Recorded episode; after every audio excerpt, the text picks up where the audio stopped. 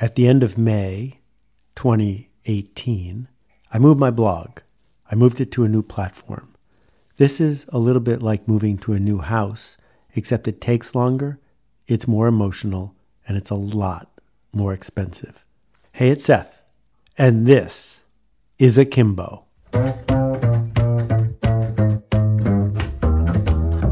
To celebrate season two, I thought we'd start off with a presenting nonprofit instead of a sponsor.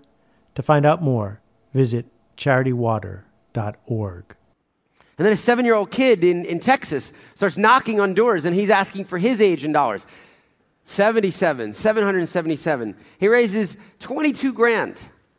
And we said, wow, this is a big idea. You know, everybody in the world could care about clean water. Everybody in the world has a birthday every year. And we have enough stuff. What if we could turn the birthday into a giving moment, into an unselfish day? Our birthdays, so people could live longer and have birthdays. Moving my blog is a metaphor for a lot of things, about being found, about how ideas spread, and about the passage of time in a fast-moving world where the culture is driven by the internet, and the internet is driven by the culture. The last time I moved my blog was sixteen years ago, when George W. Bush was president, when Alicia Keys had her debut album, and when the bestseller list had names on it like James Patterson and Stephen King. So some things change, some things not so much. Before I had my blog on TypePad, I used to deliver it by email, and I've been doing that since the nineteen nineties. What I discovered then, what I wrote a book about, is the simple idea that anticipated, personal, and relevant messages are more likely to resonate with people than spam. Day by day, week by week, I built up a list of people who wanted to hear from me, who wanted to get an email newsletter from me, back in the day when newsletters actually had stamps on them. I understood from seeing the work of Esther Dyson that an effective newsletter could completely change the game. The goal isn't to reach a lot of people. The goal is to reach the right people and to reach them in a way where they're glad that you showed up. Anticipated, personal, and relevant means that they would miss you if you didn't show up. That's my definition of permission. Earning the privilege, you can't take it. It's not a right. There's no such thing as free speech when we're not talking about the government. This is earned speech. Showing up with a message that people want to get, drip by drip, day after day. At the time, my emails didn't come out every day. That would have overwhelmed most people in the information-starved nineteen nineties, at least compared to today. When I began, it was twenty people getting a newsletter about this struggling entrepreneur they knew. Then it was twenty-five, then it was forty, then it was one hundred. This led to my second big insight. Ideas that spread win. In the late nineties, this magazine showed up, Fast Company. I decided Fast Company was the greatest magazine ever published. I also decided that my life dream was to be a columnist for Fast Company magazine. I figured I had something to say, and I figured that was the place to say it. I sent a note to Bill and Alan, the founders, the editors, and I told them I wanted to write a column for them. I offered to write it for free. Alan wrote back a really nice note saying, we'd love to, except we don't run columns. Well, that didn't deter me, so I started writing a column for Fast Company, even though they didn't have columns. Every week, I sent Alan and Bill a new column. And by the time I got to, I guess, the eighth or ninth week, their ad sales had started to go up, and they realized they needed more editorial to sit next to all of those ads.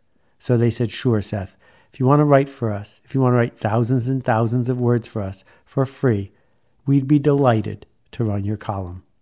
I was thrilled. I made a decision then and there that the goal of the column was to write something that people would Xerox in an old-fashioned Xerox machine and put one in the slot of every person in the mailroom, in the old-fashioned mailroom. The old-fashioned slot, the whole idea that there was an office to begin with, So instead of people forwarding it by email, which was unheard of, people were actually copying a column and putting it in other people's mailboxes. Ideas that spread win. Month after month, my column grew in its impact. Fast Company grew in its impact. And that lesson has not been forgotten, that what we can do is serve a small group of people with an idea that they want to share. Why do they want to share it? In the case of my Fast Company column, the reason was this. I was telling them something they already believed. They already wanted to be true. They already wanted to share. My job was to write it in a way that made it cogent and easy to share. And so they did. And if that resonated with some other people, they joined in. A few years later, I was at a conference. I met Joey Ito there. He was on the board of a company called Six Apart. I saw for the very first time what the TypePad platform looked like, and I moved my blog to it a few weeks later. Here's the thing. Google changed everything. They changed everything in a way that most people don't see or understand. Most people use Google to find things. They assume it is telepathetic. They assume all they have to do is type in a few simple words, and Google will comb through the entire internet and find them exactly what they're looking for.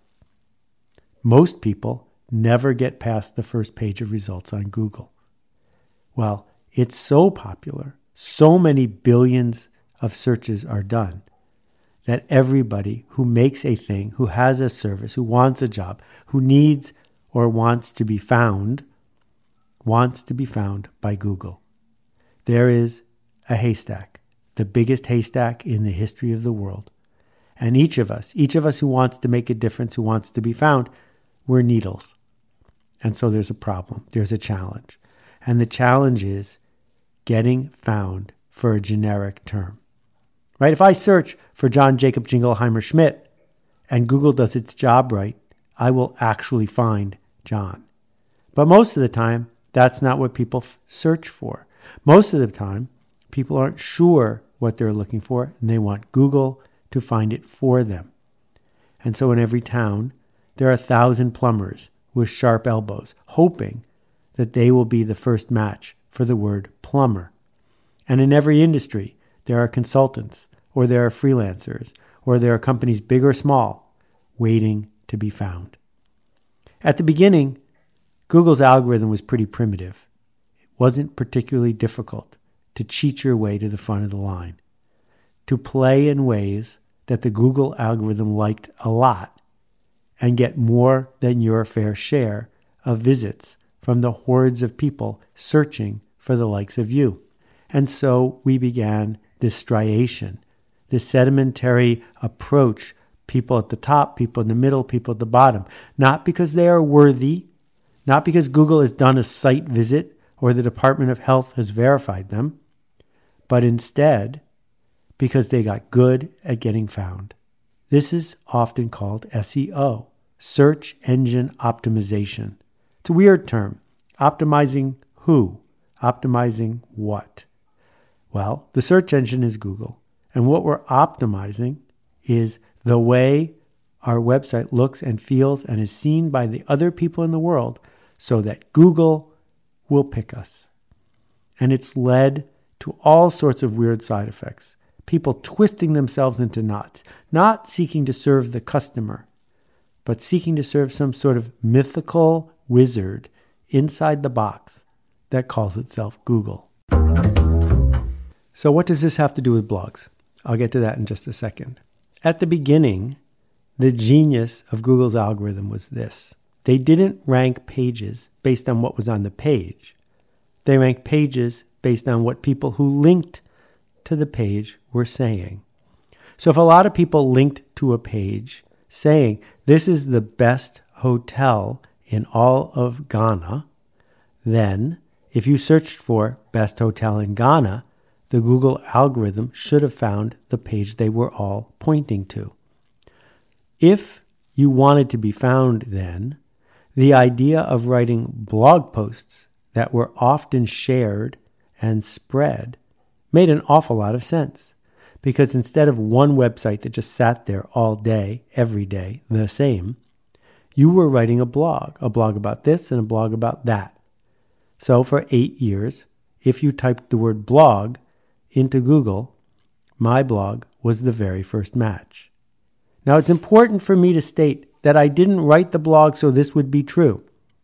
I wrote the blog because after I left Fast Company, I wanted that same experience. The experience of people Xeroxing my posts and putting them into the office mailboxes. Of course, no Xeroxing, just email. So I was writing for the very reason that people were linking. I was writing so that people would spread the ideas. No ads on my blog, rare calls to action. That's not what it's for.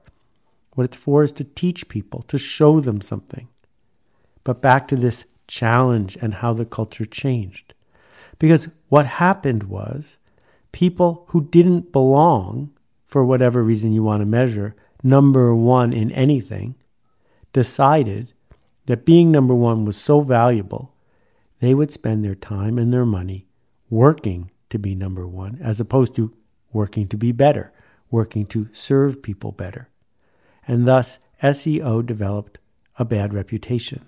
The idea was that for one thousand dollars or five thousand dollars or fifty thousand dollars or one hundred thousand dollars, you could game the system so that you would get more links than you, quote, deserved, that you were exposing many of the failings of the Google algorithm because human beings weren't actually looking at your site. Once it became worth millions of dollars, tens of millions of dollars, to be ranked number one in Google, an arms race began. That arms race brought in good operators, bad operators, people who were playing for the right reason and people who weren't. But what we saw in all of the hotly contested areas, things like hotels or travel or things that we might buy or services or obscure terms, were people who were subverting the very idea behind the search engine. It was then that Google made an interesting choice. I'm not sure what I would have done in their shoes, but it was a two-part choice. One, they didn't really understand how the algorithm began to work because it got too complicated. More than three thousand people were hand-tweaking the way Google was scoring different pages. So Google pretended, A, they knew exactly how it worked, and B, that no human beings were actually making these decisions. It was simply the algorithm. Well, it's not our fault you moved down, it's the algorithm. Oh, it's not our fault that this hate term is number one in results. It's the algorithm. At some level, this is nonsense. It also undermines their responsibility because once they are the middleman, the monopoly on how people find stuff, they do have a responsibility to keep their promise and give the best possible results. But we're here to talk about the change that each of us can make. And I think the key insight is this. You cannot trust that your needle is going to get found in the haystack. You cannot trust that any generic word, the word you seek to own, butcher shop, shoe store, pick whichever one you want, is going to end up with you on top. And if you're not on top, if you're number twenty or number fifty or number one hundred, you might as well be invisible. The alternative is to win when someone searches for you. So if you look for Seth, you'll find me. If you look for Seth Godin, you'll definitely find me. If you look for Newton running shoes, you'll find the people that make Newton running shoes. So the game goes from, how do I persuade Google to find me when someone is looking for the generic, to how do I persuade the public to look for the specific? And so as we enter this post-Google age, where clearly there's room for more than one winner for every noun, how do we have a chance to change the culture? And the answer is this. The answer is change the people you engage with so much that they want to tell other people. Have them want to tell other people in the specific, not in the general. You may have heard me talk about one of my favorite examples, the Poulain Bakery in Paris, run by Apollonia Poulain, the daughter of the late Lionel. This bakery is extraordinary. lines out the door, a premium product enjoyed at most of the fine restaurants in Paris. If you search for bakery, you will not find it, not easily. But if you search for Poulain, P O I L A N E, there it is, right up top where it belongs. So that's the mission. The mission is to write things, create things, post things, engage with things that people choose to share, to earn the permission of people they shared them with, the permission to follow up, the permission to teach, the permission to engage, and then share some more, and then teach some more, and do it in a way that people will share it again, and then people will share it again, and then people will share it again, each time earning you more permission. Because trusting the middleman on the internet, that's a dangerous game. That if you are building your content on LinkedIn or building your content on Facebook, you're sharecropping. That you are working for a landlord that who does not care about you, that has no contractual obligation to keep their word. That at any time they can say, oh, you know all those people you have permission to talk to, your followers, your friends? We're going to start charging you money to reach them. Want to boost this post? That's a lousy deal. That what we have to figure out how to do is engage with a platform that has an obligation to us. That was my relationship with TypePad. And I'm super grateful that in the sixteen years I was on their platform, they kept their end of the bargain. I happily paid them whatever it was, twenty dollars a month, because that money was repaid to me again and again by a third party that had my interests at heart, a site that was up almost all the time. It worked because I was paying for it. I wasn't the product, I was the customer. And my job on that platform was to be a teacher. My job on that platform was to teach, was to make it easy for people to find me if they were looking for me, not looking for the generic, but looking for the specific. And then to earn their attention and trust, and to keep a promise. I discovered that five or ten years ago, I was blogging three times a day. I was sort of insane. I don't know what kind of caffeine I was drinking. I realized that my promise was out of hand. So I made a specific promise. I said, once a day, that's it. I'm not going to overwhelm you. Once a day, I'll be here. And I've been there every day since then. Partly because I have something to teach, partly because I have something to say, partly because I have something to share, but also because I made a promise. Anticipated, personal, and relevant messages to people who want to get them. Drip by drip, day by day. So I'm grateful to all the people who worked so hard to help me build this new platform for my blog. But way more important than that, I'm encouraging each one of you to have one. Not to have a blog because you'll make money, because you probably won't. Not to have a blog because you'll have millions and millions of readers, because you probably won't. But to have a blog because of the discipline it gives you. To know that you're going to write something tomorrow. Something that might not be read by many people, it doesn't matter, it will be read by you. And that if you can build that up, ten at a time, twenty at a time, a month at a time, day by day, you will begin to think more clearly. You will make predictions. You will make assertions. You will make connections. And there they will be in type for you to look at a month or a year later. This practice of sharing your ideas to people who will then choose or not choose to share them helps us get out of our own head, because it's no longer the narrative inside. It's the narrative outside, the narrative that you've typed up, that you've cared enough to share. So S E O is fine. If you win at S E O, congratulations. I'll send you a postcard, maybe a medal and a ribbon. It's great. Someone needs to win at every single noun anyone could search on. But it might not be you. It probably won't be you. The odds are against it being you. A twelve-year-old probably shouldn't grow up saying, I will not be happy unless I am the champion of the world at this sport or that thing, because the odds are too long. It's not worth betting your happiness on that. That if we're going to change the culture, we're going to have to figure out how to bypass the generic Google search and instead reach a few, the smallest viable audience, the group of people we seek to serve, to connect those people with each other and with our ideas in such a way that we become the specific, not the generic. Because if you are specific enough and generous enough and consistent enough, it's worth the journey. Thanks for listening.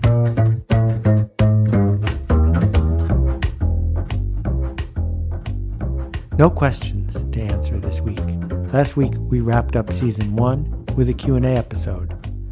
But I would love to hear your questions about this episode or just about anything else at akimbo dot link. That's A K I M B O dot L I N K. Now, here's a word from our featured nonprofit, Charity Water. You can find them at charity water dot org. Bad water and a lack of toilets kills more people than all the wars in the world. We know how to bring clean drinking water right now to every single person on earth.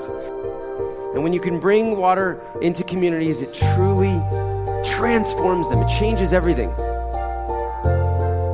Or you could know that you'd made a difference.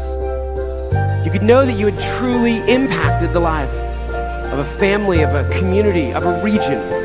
There was either clean water or there wasn't.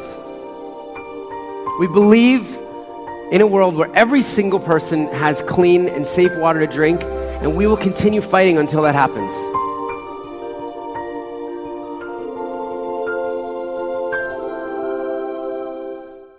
Thanks for tuning in to Akimbo. I hope that you will subscribe and tell your friends. See you next time. What are people saying about the Alt M B A? I just, I needed something, something more, a way to level myself up and find other, find a connection, really be challenged. Maybe I operated for ten years in my life and this is what was my best space. But then in Alt M B A, you learned what was your best on Monday, it's going to be better on Tuesday night. And you're going to do it in a space where everyone cares about you so much that they're not going to let you off the hook. Alt M B A, in fact, is not a course, it's a workshop. It's one month in which a professional coming from all over the globe can work with one hundred other professionals that will make you a better leader. Not enough time. We know it's not enough time. Do it anyway. So many people want to self-edit. They want to say, oh, I have writer's block, all these excuses, basically. And so this is just an exercise in getting out of your own way. And also collaboration. It's more about how you think, what you're willing to offer yourself and, and the group. I have a clearer vision with my company and who I'm trying to build it for. Really having a lot of skills to speak more confidently about who I wanted to be and where I wanted to go. Find out more at alt m b a dot com.